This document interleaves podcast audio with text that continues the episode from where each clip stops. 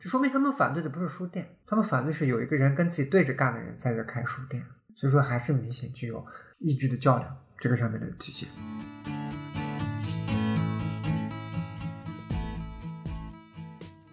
当书里的内容它的价值被边缘化了之后，书店它其实贩卖这样内容的这样一种空间载体，它的价值也会被边缘化。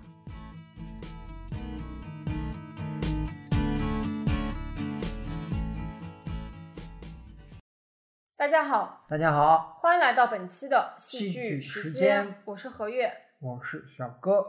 今天呢，我们要聊的一个话题是关于书店。嗯，我发现没有一个播客可以逃开这个话题。我们也不是说刻意的策划了这一期节目，而是上周呢，在微信公众号看到了一篇文章，标题叫《二十三年了，告别上海书城》。嗯，嗯，其实我们点开来看了一下这篇文章，大多数聊的是情怀。哎，没错，哎，就里面就采访了一些人嘛，他们可能小时候躲在那个上海书城里面吹空调，找找那个暑假作业的那个参考答案， 对吧？嗯就干对些这样的事情。但对我们来说，我们想要聊的呢，其实是，比如说除了这样的承载一代人的记忆这样的一个功能，嗯对这个书店它还可以去承载什么东西呢？嗯，那怀着这样的疑问，其实我们就嗯看了一部电影，名字就叫《书店》（The Bookshop）。是，这部电影呢，它有同名小说改编过来的。那同名小说的这个作者叫做佩内洛普·菲茨杰拉德，嗯不是那个很有名的写《了不起的盖茨比》的菲茨杰拉德，是另外一个女性作家。那嗯她其实也获得过布克奖，是在国际还是享有一定声誉的。可能国内读过她的书的读者稍微少一些。嗯，那这部电影呢，它设置的这个戏剧时间啊，是在一九五九年的英国。是，哦，但是它设置的这个空间其实是虚构出来的，并不存在一个叫做哈堡的滨海小镇。但是我们看到的故事都是发生在这个小镇上的。是，对其实电影镜头一给到，就是英伦的这种海滩呀，你也不用在乎这个地方是不是虚构的，嗯反，正英国都是一样的天气， 都是一样的海滩。就是阴晴不定的那种感觉。是，那整部电影讲了一个怎么样的故事呢？其实就是我们都知道，弗吉尼亚·伍尔夫他有本书叫做《一间自己的房间》。嗯那我们这个故事的女主人公叫做 Florence，她其实是想要开一家自己的书店。是，她在某一天突然意识到自己应该去干这样的一件事情，于是她就去着手办了。但是呢，它不是那种励志小说啊，嗯什么克服了重重困难开了一家书店。是我们发现它其实是关于一个开店失败的故事啊，到最后其实这个结局不咋地。嗯嗯，但是我们还是从故事的一开始开始讲起。嗯这个佛罗伦斯呢，他其实是经过了一番周折的，忍受了那个银行的职员的重重盘问，絮絮叨叨啊，讲了很久那个废话。我其实就总结起来就是一句话，就嗯是你不要想开书店了，开不成的。嗯。但是呢，因为程序上是允许他开书店的，所嗯以他们也没有理会这个银行职员的说辞，而是就是经过自己的努力，就是申请下来的贷款，去把当地的一间空置的老屋，嗯啊，空置了七年的老屋给买了下来，决定在这个老屋里面布置起自己的书店。是，其实这个镇子呀真的很小。嗯，当他决定开书店之后，很快全镇的人几乎都知道，对，他要开书店。嗯，很快他就接到了这个镇上里面一个非常有名望的，啊，这个夫人的名字叫什么来着？ Gamat，哎，伽马特夫人的邀请，让他去参加几次酒会。那 Gamat 夫人，她开了这样一个宴会之后，啊看到 Florence 去了，也非常热情，就对，跟他寒暄了一番，然后说啊，其实呢，我是觉得这个老屋啊，它空置了这么久，我们我们呢也一直没有上心这件事情。但嗯是现在呢，我有了一个想法，把这个老屋布置成一个艺术中心。对，然后啊这个艺术中心呢，它可以办办讲座啊，办办室内音乐会啊，挺好的啊。嗯你这个书店呢，就另外选一个地方吧，不要用这个老屋了。是，那这个女主角就觉得很很困惑，嗯他觉得为什么不用呢？你们已经七年了，都没有人对他做出什么动作，那么嗯我利用一下这个空间又没什么问题。然后他就委婉的拒绝了这个伽马特夫人的要求。嗯，事实上他其实也开成功了，很快采购了一批书，然后还找到了一个小雇员做自己的帮手，是，一个小姑娘。看上去好像一切还进行的挺顺利，但其实这个伽马特夫人，她是一个为达目的不择手段的人。当她有了一个不让你开书店的念头之后，她就会彻底的去贯彻自己的意志。于是她为了这个让这个书店关掉啊，动用了自己的权势，也操控了小镇里面的一些居民。其实是就给这个女主角 Florence 开书店设置了重重的困难。第一个困难就是有一个叫做诺斯的人，他是一个长得有点胖胖的，看上去就是非常的油嘴滑舌，嗯，很不英国人的感觉，哦嗯像特别像美国人。嗯，这样一个人，他有一天呢就给这个 Florence 推荐了一本书，说你如果卖这本书的话啊，你的书店肯定是可以发财的。对，这本书就是大名鼎鼎的《洛丽塔》。拿到这本书之后呢，这个 Florence 其实稍微有一些犹豫，但是他最后还是决定上架这本书。事实上，他也卖的特别好。哎，其实何月跳过了一部分，嗯，就是我们女主人公拿到这本书之后，彻夜读完，啊，其实是完全被这本书的内容所吸引，嗯但是内容吸引她归吸引她，她也明白争议性在哪里。嗯不要忘了这个戏剧时间点，一九五九年，嗯那时候可能大多数女性的权利可能都还没有得到巩固。如果没有记错的话，六十年代才是民权美国的民权领袖风起云涌的时代。嗯，那个时候可能大家对这些东西的争议性往往会非常看重，非常保守。嗯，在这个时候，他在下定要卖这本书的决心之前，请教了当地一个非常有名望的一个人。嗯哎，这个人是谁呢？这个人就是那个风度翩翩的老男人。嗯，在这里面是他，哎，他的名字叫什么？ Brandish 啊啊，但是饰演他的那个人名字叫比尔奈伊。我啊对们之前其实推荐过他的作品《天窗》。对，嗯、小哥记外国人的名字实在是太烂了，就说比尔奈伊吧。比尔奈伊在这里面又是一个风度翩翩的绅士，嗯嗯，常年居住在古堡当中，嗯，也是一个叫官夫啊，对，失去了自己的妻子。对的，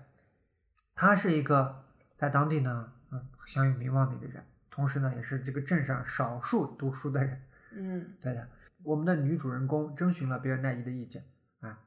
所以也得到了肯定的答复。嗯嗯，所以说最终进货了很多册，多少册？好像是四百册吧。嗯整个橱窗呀，基本上能摆的位置都摆上了洛丽塔。对，很多人啊都过来围观，嗯，开始买。所以当时就有人对他的书店提出了禁令，意思就是你这个书店卖这样的书，结果造成了很多围观群众都过来了。那你这个书店所在的位置，其实已经是一个非常狭窄的过道了。你嗯这样子的话，其实会有安全隐患。是，就以这样一个理由，就是希望阻止他继续开这个店。但是女主角呢，就呃没有没有管他们，还是自己卖自己的书。是，那既然这一招不好使之后呢，他们又想出下一招，下一招就是举报这个女主雇佣童工。对，我们刚刚说了，有一个小女孩是她的帮手，是那她不仅是帮她，还是挣自己的零花钱。那个对小女孩其实一开始的态度是不怎么喜欢看书，是，因为小女孩专长的领域是数学和地理，对于图书或者说关文于学文书学之类的，是相当的没有兴趣的。她就是过来，她其实只是为了挣自己的零花钱。没错，那么最后，这个小女孩其实也没能够再去做这个书店的助手。是但是滑稽的是，她没有做这一家书店的助手，却去呃另一家书店当帮工。对，那家书店应该就是这个伽马特夫人她出资开的一家书店，是也是想要给女主造成一些威胁，给她制造一个竞争对手。没错，嗯，嗯，然后这个小女孩没有当她的助手呢，她还有还是有很多工作要做，于是就是刚刚之前提到的那个诺斯先生，那个像美国人一样的英国人，就提出说：“我来帮助你，我来做你的新助手。”是嗯，虽然女主对他怀有警惕，但还是接受了他的帮忙。事实上证明，这个诺斯先生也是一颗棋子，嗯对吧？那么这这个童工其实也没能够让这个书店彻底的关门，于是伽马特夫人就使出了最后的一个终极大招，就是她的侄子。对她侄子呢，其实是在英国的议会工作的，啊，其实也不一定说在议会工作，反正就是一个非常有影响，并且能往议会里面塞法案的一个大律师。对，他就是拟定了一项法案，啊就嗯说，比如说你这个地方不适宜人居住，或者说你对这个地方有很悠久的历史，那我政府就可以把你的这个房子给收购回去，成为国家的一个公共财产。对，于是呢，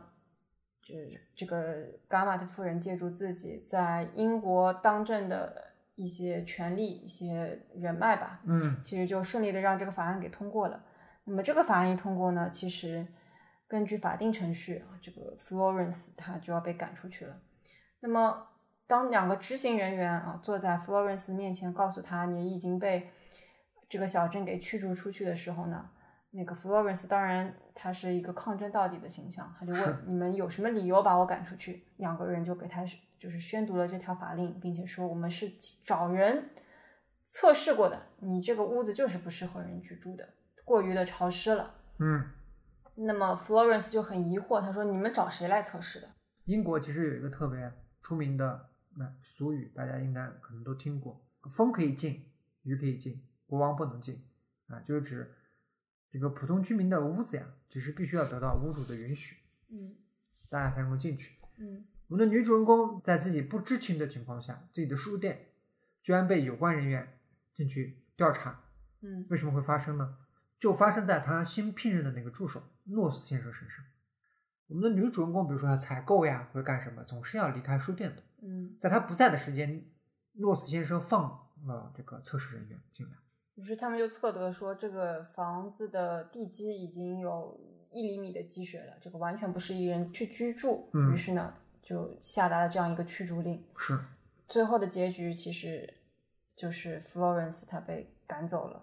但是呢，Florence 我们也说过了，她是一个顽强抵抗的形象。嗯，其实从一开始在开书店之前，她就受到了警告，对但是她一直一直的去坚持，我又没有做什么伤害别人的事情，对吧？对我只是想要就是利用一个没有人用的房子去嗯开一间自己的书房，这怎么了呢？没错，我们的女主人公其实是一直在依托着法理啊，依托着现实的这些情况呀、在节节抵抗对方的这些无理的要求，比如说嗯必须要搬离这里，奈何比不过其他人用暗算呀，对吧？对最终其实是通过暗算逼迫着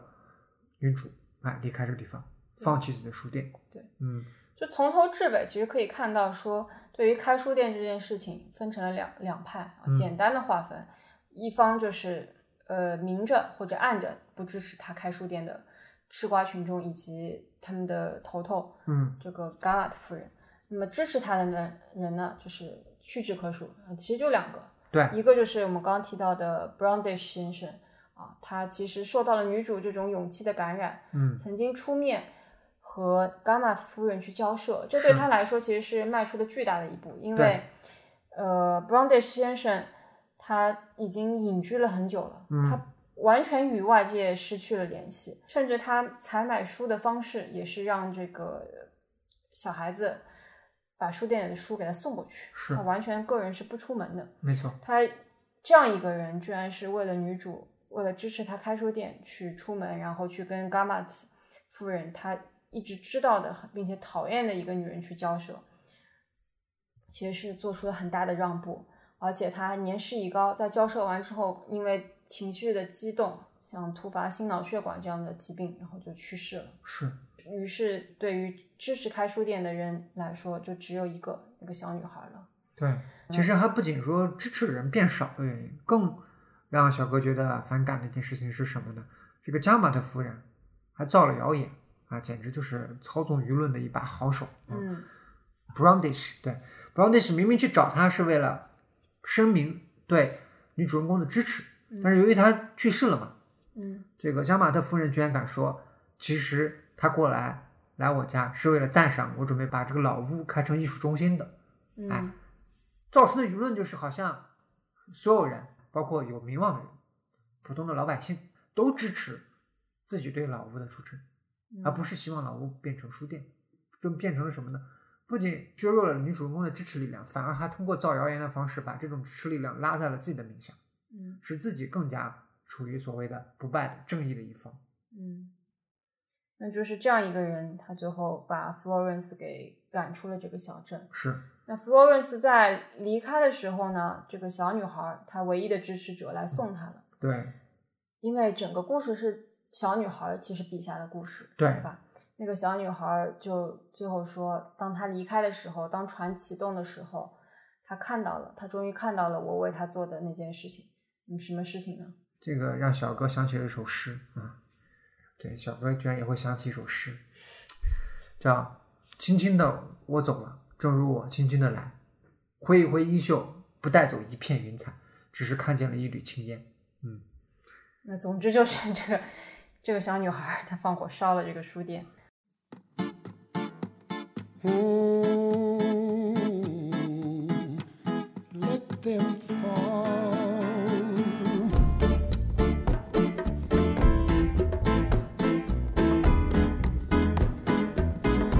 Let the teardrops fall. Let the teardrops fall. Let the teardrops fall from your eyes. Let the teardrops fall. Let the teardrops fall. Let the teardrops fall from your eyes. 其实这小女孩跟女主人公真的有点不同，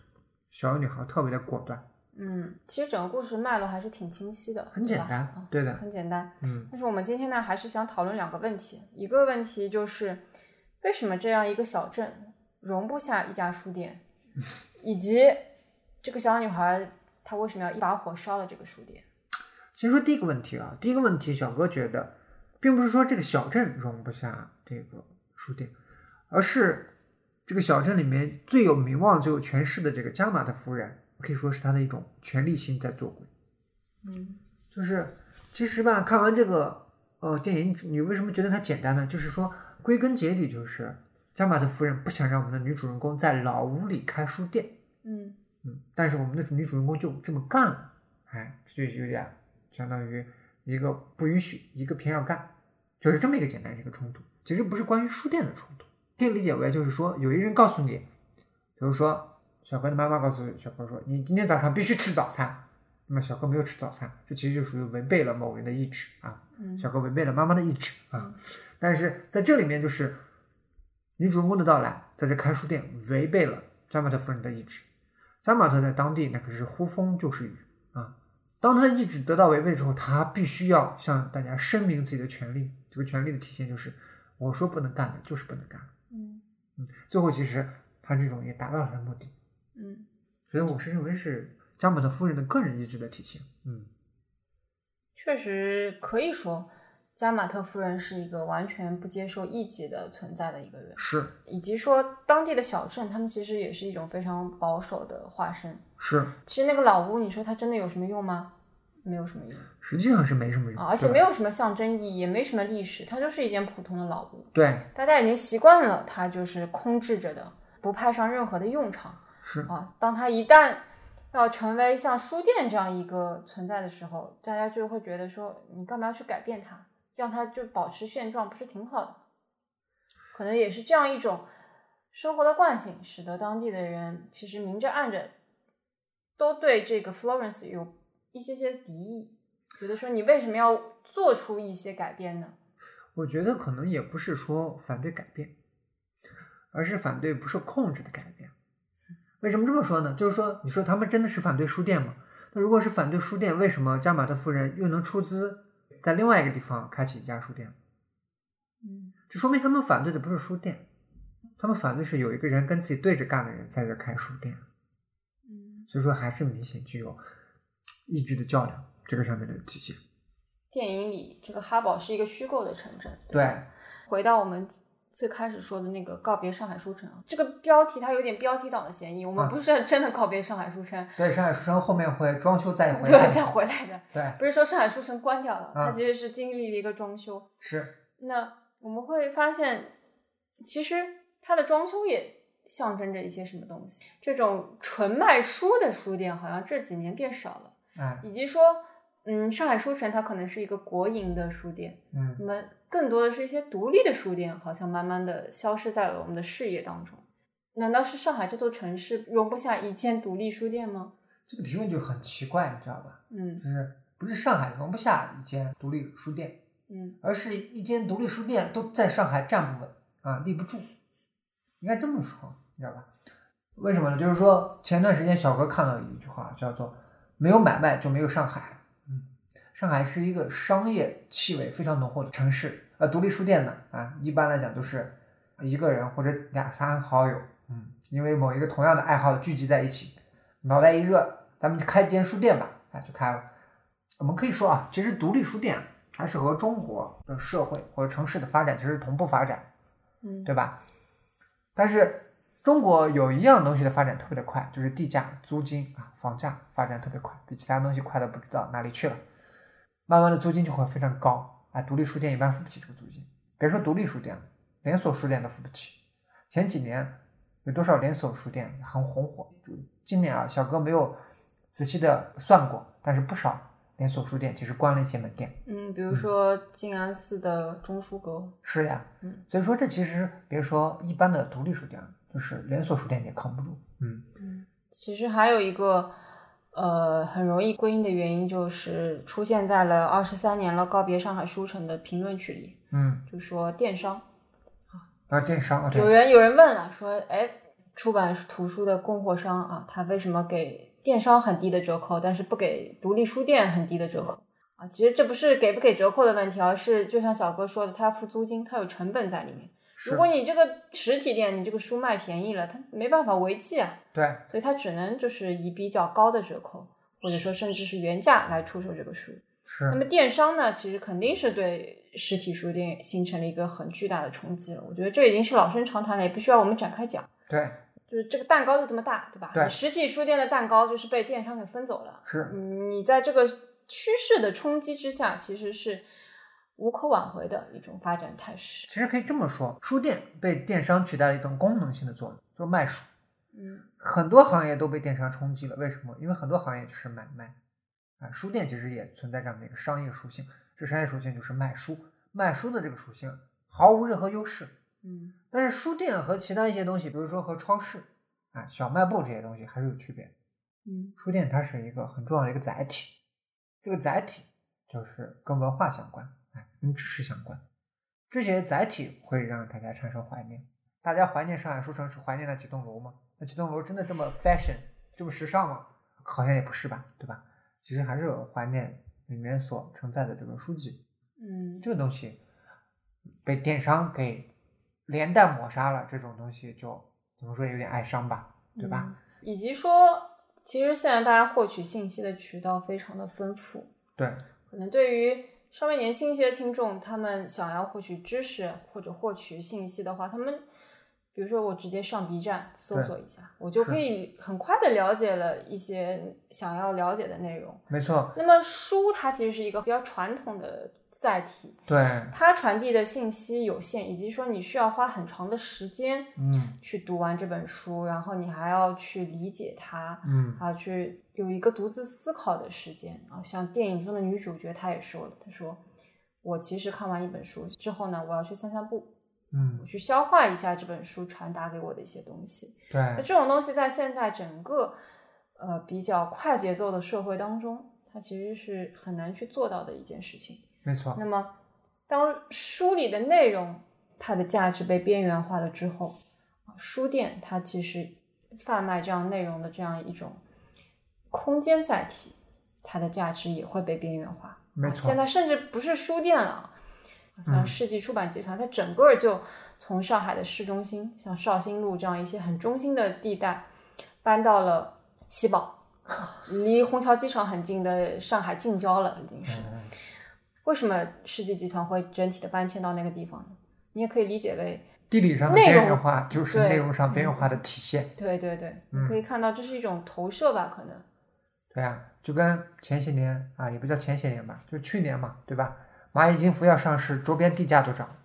这都是一样的，嗯，嗯，一个在升值的过程，一个就在贬值的过程。没错，我觉得说还有一个书店它可能会慢慢消失的原因，是因为可能整个社会它现在发展一个所谓的自由市场，它的评价体系就会趋近于一个资本化或者说功利化的状态吧。对，很这样趋势简直太明显，而且嗯目前来看，好像有一种不可逆转的感觉。嗯，虽然挺可惜的，但是我们也可以看到说，书店在消失，但是有一些形态的产业也在增长。嗯比如说一些线下的讨论空间可能会移到线上，嗯，那么也有一些公益组织，他们在动一些脑筋，他们想要更强的链接社区和书的关系，哎对人和书的关系，然后把这些书店通过做公益的方式，然后开展到这个社区里面，啊其这实也种在做是这种新的探索吧。公公益书房啊，对，嗯嗯，有这种现的，现在也有，比如说长宁区他们有一个叫闲下来合作社，嗯啊，里面就其实有一些这种提供给亲子阅读啊，或者说成人阅读的一些空间，也是可以实现取代部分书店的一些价值，一些他们所承载的意义吧。对。但是其实这种呢，也无论说我们也提到市场化，或者说公益方面这些东西，总感觉啊，就是说没什么特色，就是有点类似于什么啊，举个不恰当的例子，哎，就有点像你看韩国女明星，我靠，脸长得一样，你分不清谁是谁。那么这时候，当然这个这个例子有点极端啊，这个例子非常直男， 很直男啊，就是说所有的东西千篇一律啊，你感觉不到有什么区别。很多就是小哥刚刚前面讲的那个独立书店，这种三两好友一起开的这种书店，其实有很强的风格，哎，个人风格、个人体现在里面。因为为什么？因为自己是老板，自己选品，自己选书啊，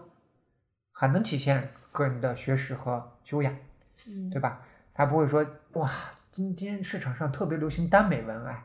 啪吃一下，书架全是耽美文。你走这商场里面，这书店是这个清一色；走那个商场里面，书店还是清一色。嗯，人很容易疲倦。这种就是大规模的淹没当中啊，就是你根本找不到你想要的，嗯大家会失去一种航向感。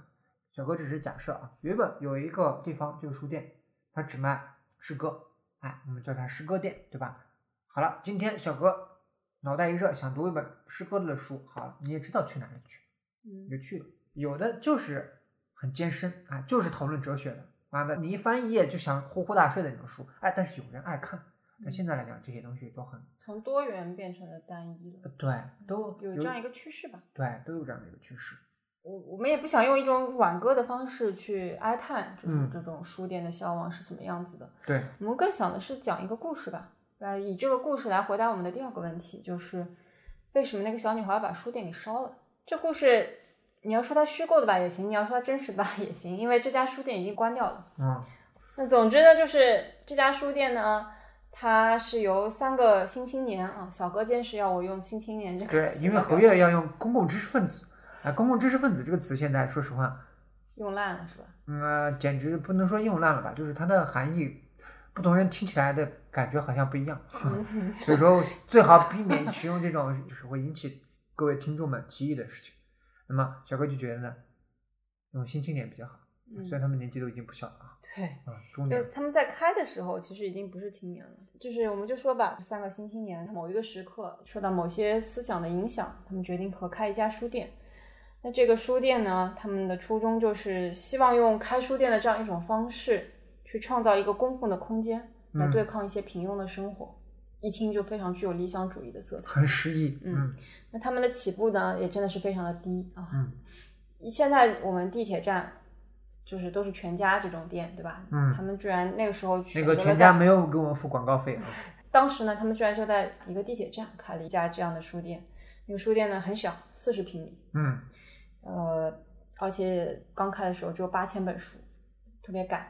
他们居然就这样开张了。嗯这八千多本书当然都是经过他们细心的挑选的，嗯，有代表他们自己的一些观点立场。现在去开辟一个公共讨论空间，真的是很简单的一件事情啊对啊！你在微博上发一个帖，对，你声援一下哪个明星啊，或者说你评论一下哪个公共事件，你一下子就形成了一个公共讨论的场所了。对，而且如果热度很高的话，啪哧一下就变成了微博热搜，啊对，这空间会突然间成几何倍数的增大。对，但是其实那家书店在开的时候还是千禧年之前，嗯，挺遥远的吧？你对以为很近，其实很遥远。对，那时候还没有互联网。互联网很弱，嗯，嗯，他们要创造这样一个公共讨论的空间，其实是需要付出真金白银的，啊对，也就是房租。啊对，他们租了一个地铁站的书店。那么在零三年之后，可能因为这个新青年呃就头脑一热嘛，也不懂会计，就是遇到了一些经营上的问题。嗯啊，一开始日营业额还在四万块钱，到了零三年，记住这个时间点，就是零三年之后，每天就是一万块钱了，一下子大缩水。啊对，那么零三年，大家都知道，零三年其实是一个重要的事件发生时刻，就是非典，非典，嗯对，非典发生，以及说当时的互联网其实已经开始冒头了，啊是，马云的阿里巴巴已经开起来了。嗯嗯，在零三年的时候呢，很不幸的是，阿里巴巴的有一名员工啊，他感染了非典，然后呢，从感染地回到了杭州。到了杭州之后，就成了过街老鼠，人人喊打。啊经历过疫情，其实大家都能够理解这种心啊，情，对对对，理解这种反应。那么，马云他发现自己员工得了这样的一个病之后，其实也立即就宣布说我们要居家办公。呃，那么居家办公啊，大家都知道，大家都经历过，对吧？居家办公就是充电五小时，工作两分钟，基本那可上不啊就是是的，一个 小小哥在家办公是非常认真的。基本上是一个放羊状态啊。所以，其实当时阿里巴巴的员工对于销售额就是抱看好的心态。嗯，意想不到的事情呢，是因为疫情啊，因为大家无法再进入到这个公共场所去进行日常活动，反而是催生了线上的业务，是使得线上业务呈现出了一个爆发的态势。当时阿里巴巴的每天收入达到了一千万元嗯，啊，这马马云开始赚钱了。对，那么也是二零零三年五月十日，淘宝网它就开出来了，也是就是说电商它开始去起步了。到了零四年啊，抢公章出名的李国庆夫妇，哦他们也是赌了一把，他们回绝掉了亚马逊的这个收购的请求，嗯，怀自着己怀着要创立中国亚马逊的这个崇高理想，把当当给做大了。对，嗯，当时其实还受到了一些国家政府部门的推荐啊，觉得说嗯他们是一个很优秀的网上购物平台。嗯，然后刘强东也是经受了非典之后，他发现，哎呀，这线下靠不住，疫情一来就稀罕子，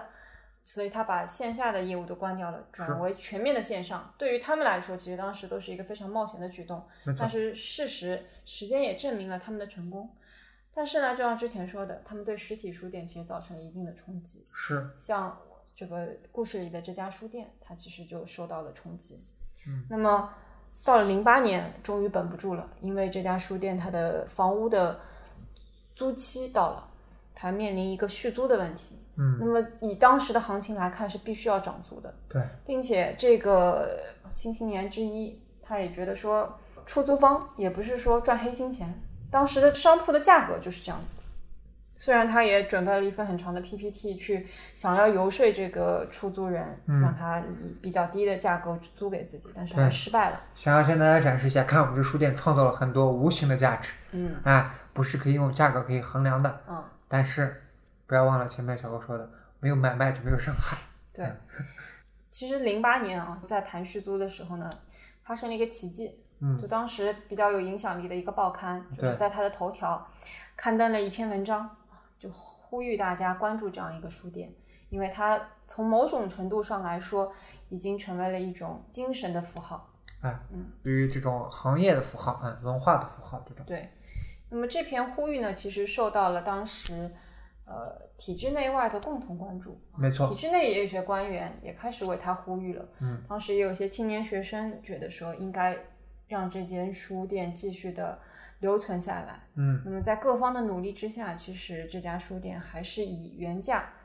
又继续续约了，嗯，续约了大概，有三还四三年嗯年、三四年的样子。那么，甚至呢，他在续约之后的一段时间里面呢，还积极的参与到了一些政府主办的这种活动当中，比如说上海书展。嗯，他曾经有一年是在上海书展设有摊位的，也引起了不小的轰动。但是后面呢，事情又发生了变化，于是时间线呢来到了二零十年之后，二二零零一一八八年年，，嗯，嗯这家书店其实又遭到了一个危机。嗯，那这个危机呢，就是使得这家书店最后宣告了闭店，门店终于从八家缩减成两家，嗯，最后只有一家，最后这一家也在两百多名读者以及三位新青年共同的一些见证下宣布关店了。嗯，当时其实还是造成不小轰动的，是，我们在朋友圈也可以捕风捉影的看到一些关于这家书店的评价，对于他们的赞美怎么样的一些内容吧。嗯，当然了，他们关店之后也没有人像这个电影里面的小女孩啊，什么一把火把这个书店烧了，因为他们会获得罗翔老师的警告，说这他妈是犯法，你知道吗？ 对啊，对啊，就没有人干这种这么激烈的事情了。嗯但是这种激烈的事情，说实话，小哥也是不赞同的啊。嗯嗯，损这种是损害公共财产我。想那个三个星星也应该也不是啊，对他们也不不赞同同。对，以他们的一些行为、一些思想的传达来嗯看，他们也是不赞同这种激烈的行为。对，可能知道的朋友还会关注一下，或者说为他唱一唱挽歌。但是对于很多人来说，他就是消失了，甚至没有留下什么痕迹吧？可能是就跟电影里面一样，电影里面那小女孩最后把那个老屋给烧掉了啊，就嗯变成了一缕青烟。嗯，这个书店呢，就是连青烟就没有留下，只在了合约口中的虚构的故事里面。但是呢，还是希望给大家讲一个这样的故事。对，如果感兴趣的朋友呢，他们你们也可以去自己搜集更多关于这个故事的细节。是呃，当然，这个书店其实是受到大家关注的，啊可，能对，有一些没有被大家所认识的独立书店，其实也就悄然的消失在了历史的长河里面。那么这些书店它们承载了什么呢？啊，我以为合约你该收尾了，没想到突然抛了这么大的一个话题，很难回答。就不说它承载什么社会意义吧，就仅仅单单说对于这，对于我们这个电影里面女主人公啊，对于你虚构的里面故事里面的三个新青年来说，嗯其实它是一种两方面，一个是理想，一个是勇气。理想是什么呢？理想是在于大家脑袋一热，觉得这个世间应该有点什么，啊就跟神突然说这个世界应该有光，啪嗤便有了光一样。 有些有理想的人觉得这世界上应该拥有什么，他们觉得哎，这个世界上应该拥有一家书店，他们就开了一家书店，这是关于他们的理想。那么关于另外一个词，也就是这个电影里面所强调的叫勇气，嗯因为很多人都会想到一些事情，很多人也会明白一些道理，但真正去把它付诸于实践的，就要非常需要勇气了。啊，这种勇气并不是说开始的勇气，而是也包括继续做下去的勇气，当然也包含体面结束的勇气。嗯这只能说，因为书店这个话题太大，小哥只能说，对于这些决定办书店、决定开书店的人来说，他们对于他们来说意义是什么，对吧？那么对于其他读者来说，大多数人其实就可以说，有人凭借勇气做了一件事情，你搭上了这件事情的快车，嗯你可能也享受了其中一些收获。嗯，大家之所以为什么有时候会惋惜呢？惋惜就是因为有些收获的渠道不见了。嗯可能比如说你很烦，有些人键盘一横开始在那骂街，对吧？嗯但是又能如何呢？对吧？已经失去了一些某些特定的一些环节。嗯。嗯，呃，对于现在比较年轻的听众，比如说九五后、零零后来说，嗯，已经不太能够去意识到独立书店到底是怎么样一个存在了。没错。那么，其实独立书店它从八十年代开始萌芽，到嗯九十年代走出了自己的顶峰，后面又受到了互联网的冲击，嗯，它的存在其实承载了刚刚说的一个公共讨论的空间。这些开书店的人，他们把自己的思想放在了书架的书上，是，传达给了进入到这家书店的人的脑中、心中。或许有一些当时价值观还没有成型的人，他们会受到这些书的影响，在寻找自己、寻找自己和这个世界的关系的过程当中，发挥着作用。对，然后呢，这些书店他们的消失，其实也承载着什么？承载着一种历史的意义吧。嗯，也可能是一种生活方式的消失。嗯，嗯都可以说它就是有感觉啊，就是说意味的太多，一时不知道该说些什么。那么回到第二个问题，就是为什么那个小女孩烧了这个书店？其实那小女孩在电影里面有说过，这个老屋既然没有办法继续成为书店，那就一把火烧了它，嗯也不可惜，不想让它落入恶人的手里。是一种典型的一种反抗的一种态度了。嗯，我会觉得说，这个小女孩之所以去烧了这个书店，是因为那个小女孩当时还不够成熟。 如果她像那三个青年一样成熟的话，她或许不会选择这么一个激烈的方式，嗯再也没有一个有力量的人去捍卫她了。嗯，于是，当支持开这个书店的人只有一个小女孩的时候，他就只能采取自己认为是对的捍卫的方式去捍卫它，嗯，无论这个方式最后留下的到底是什么。你也可以把它看作是一种勇气的传递，如果它真的有传递到每个看电影的人的心中的话，这就引起了我们我第三个想要讨论的话题，就是你会怎么去看待这些书店的消失？啊，这种书店消失给小哥的第一个强烈愿望就是小哥想要一夜暴富啊，你付得起上海的租金，也去开一家自己理想的书店啊！咱这上面就瞎扯，但是小哥确实觉得书店其实总体来讲是必要的，嗯，而且小哥觉得呀，跟很多跟文化产业相关的，其实需要政策扶持。我们经常会说中国有很多产业扶持政策，比如说之前有些什么光伏产业呀、嗯，什么钢铁产业呀、啊嗯但其实文化产业也非常需要扶持，啊，对吧？小哥再说也等等于白说啊，这种感觉。就是说，其实他总的来说，不是说需要我们这样，哎，小哥和何月在这样动动嘴皮子这种方式，其实需要多方面的合作。第一个，政策上要有支持；嗯第二，就是说真正要有消费者要为此也要提供真金白银的支持。嗯嗯，但是这种努力呢，比如说一开始这个土地是非常适合种农作物的，嗯，但是有一段时间被盐碱或者被其他一些东西给污染，啊，嗯其中农作物不做了，你隔段时间想把它再清理出来，再培育成可以成长为这个土壤，可能也需要花花费更多的气力。嗯啊但是小哥相信啊，就很多东西就跟星星散落在各地啊，这种概念是一样吧？就是说，很多人即使没有书店这么一个载体或者一个聚集的空间，也一定在某些地方默默的关注着很多事情的发展，对吧？那么小哥只能说一句一句话，就是大家一定要努力的保持一点点理想，保持一点点勇气，啊、嗯，那可能很多人都会去尝试用各种的归因法去解释为什么独立书店会消失，嗯尝试理解这样一个现象。嗯但是我这边就是送给大家最后一句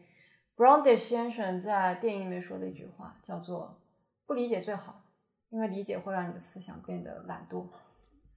嗯，真的，小哥其实看到这句话的时候也是震惊了一下，觉得很有道理。有什么道理？ 不如留给我们听众自己去想吧。啊、也许嗯听众朋友们会感觉到，嗯，更深刻一点也说不定呢。哎，嗯呃，说个题外话啊，到现在戏剧时间已经录制了很多期了，我们到现在没有收到观众们他们想要听的那个或者想要看的电影或者推荐的书目啊。有啊，有人想要入我们讲德国戏剧， 你怎么特意要看了这个话题？那呃对，就是说，但是这个不够具体啊，也也不是啦，就是说，还是希望大家多多给我们留言。嗯我嗯，们除了让小哥去捋舌头的以外，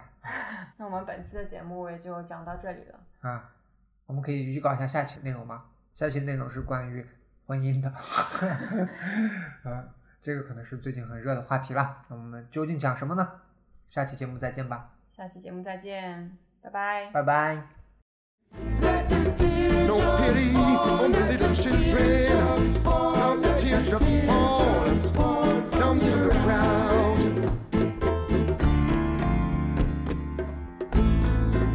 Yeah.